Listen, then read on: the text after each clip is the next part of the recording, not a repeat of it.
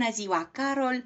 Zi cu Duh Sfânt tuturor ascultătorilor SBS Radio, pentru că zilele acestea are loc sărbătoarea pogorârii Duhului Sfânt sau Rusaliile, sărbătoarea creștină care comemorează pogorârea Sfântului Spirit asupra ucenicilor lui Hristos și se celebrează anual la 50 de zile după înviere. Suntem așadar în a treia zi de Rusalii.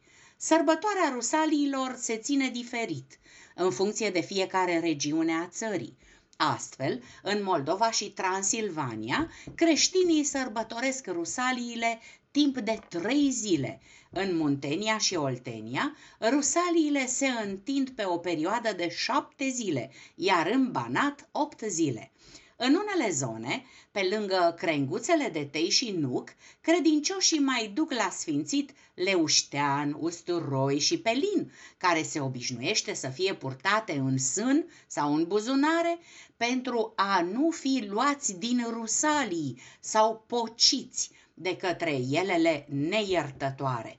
Dansul călușarilor, întâlnit mai ales în Oltenia, este considerat un joc tămăduitor, început a doua zi de Rusalii, pentru a alunga spiritele malefice. Oamenii obișnuiesc să-i întâmpine pe călușari cu frunze de nuc, pelin, usturoi, cu apă și sare, uneori chiar și bani. Am spune noi în zilele actuale, mai ales cu bani, cât mai mulți dacă se poate, nu de alta. Dar o ofertă de salariu de 5.000 de lei pe lună pentru un tractorist nu are nici un doritor. Se întâmplă la doi pași de București. Există un sat fără birt, un sat unde din 2005 niciun locuitor nu are nevoie de ajutoare sociale.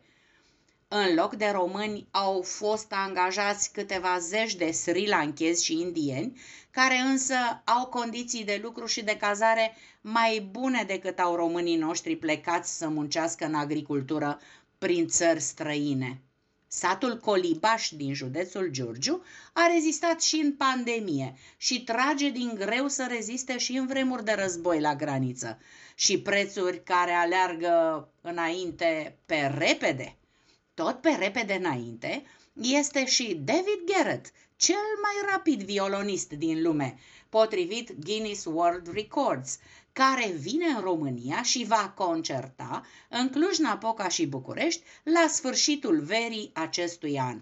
La începutul carierei sale, David Garrett a fost elev al profesoarei Ida Handel, fostă studentă a marelui compozitor și muzician român George Enescu. Astfel, tânărul violonist a apreciat creațiile lui George Enescu, i-a studiat repertoriul și l-a inclus în numeroasele sale apariții în festivalurile internaționale, în execuțiile de excepție prestate, cât ai zice pește. La fel de rapid va funcționa aplicația Poliției Române, care ar putea fotografia și filma numerele de înmatriculare, astfel având în câteva fracțiuni de secundă, prin conectarea la o bază de date cu polițele RCA, dacă o mașină este asigurată sau nu.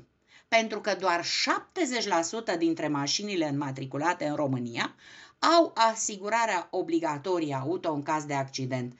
Aceasta în contextul în care parcul auto din România avea peste 9,6 milioane de autovehicule înmatriculate la sfârșitul anului trecut.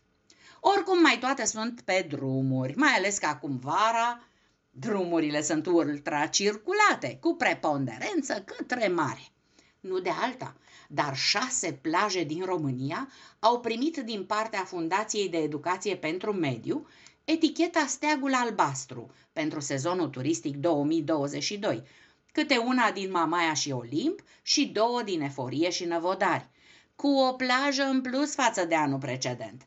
Steagurile albastre sunt acordate plajelor pe baza unei liste de criterii stricte, inclusiv calitatea apei, servicii precum echipamente de prim ajutor, acces pentru persoanele cu dizabilități, dar și practici ecologice. Prin comparație, Bulgaria are 18 plaje. Dacă nu vrem cu mașina, din 3 iunie și până în 3 octombrie, CFR Călători a introdus deja trenuri cu legătură directă de la București către Varna, Sofia, Bulgaria, Istanbul, Turcia și retur. O călătorie de la București Nord la Istanbul și retur costă 106 euro la vagon cu șetă cu patru locuri. Călătoria durează 18 ore. Un bilet pentru o călătorie București Nord, Varna și retur costă 51 de euro, călătoria durând 9 ore, iar una de la București la Sofia și retur costă 60 de euro la clasa a doua, durând 9 ore. Nu sunt probleme cu terasamentele, e și chestiune de sol.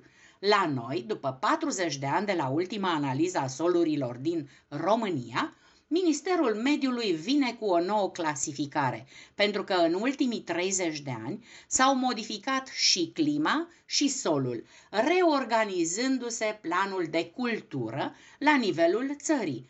Cu alte cuvinte, se va planta doar în funcție de tipul de sol, pentru a avea randament.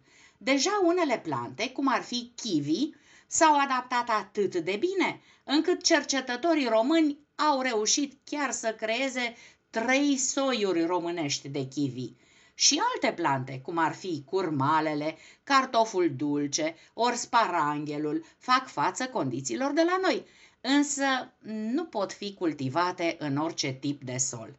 Ca să îi ajute pe fermieri, Ministerul Mediului a reușit să facă o nouă harta a solului, la care au lucrat peste 80 de oameni, angajați ai Institutului Național de Cercetare. Aceștia au mers pe teren timp de 15 ani, în peste 8.000 de zone, de unde au extras probe.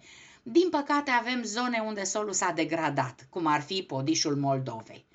Noi însă nu degradăm deloc nivelul sărbătorilor de rusalii pe care le împodobim românește cu tradițiile noastre culinare, drob, stufat, sarmale și cozonaci. Cu cele mai bune gânduri și urări de sănătate pentru toți ascultătorii SBS Radio, a transmis din București, România, Anca Rodica Turcea.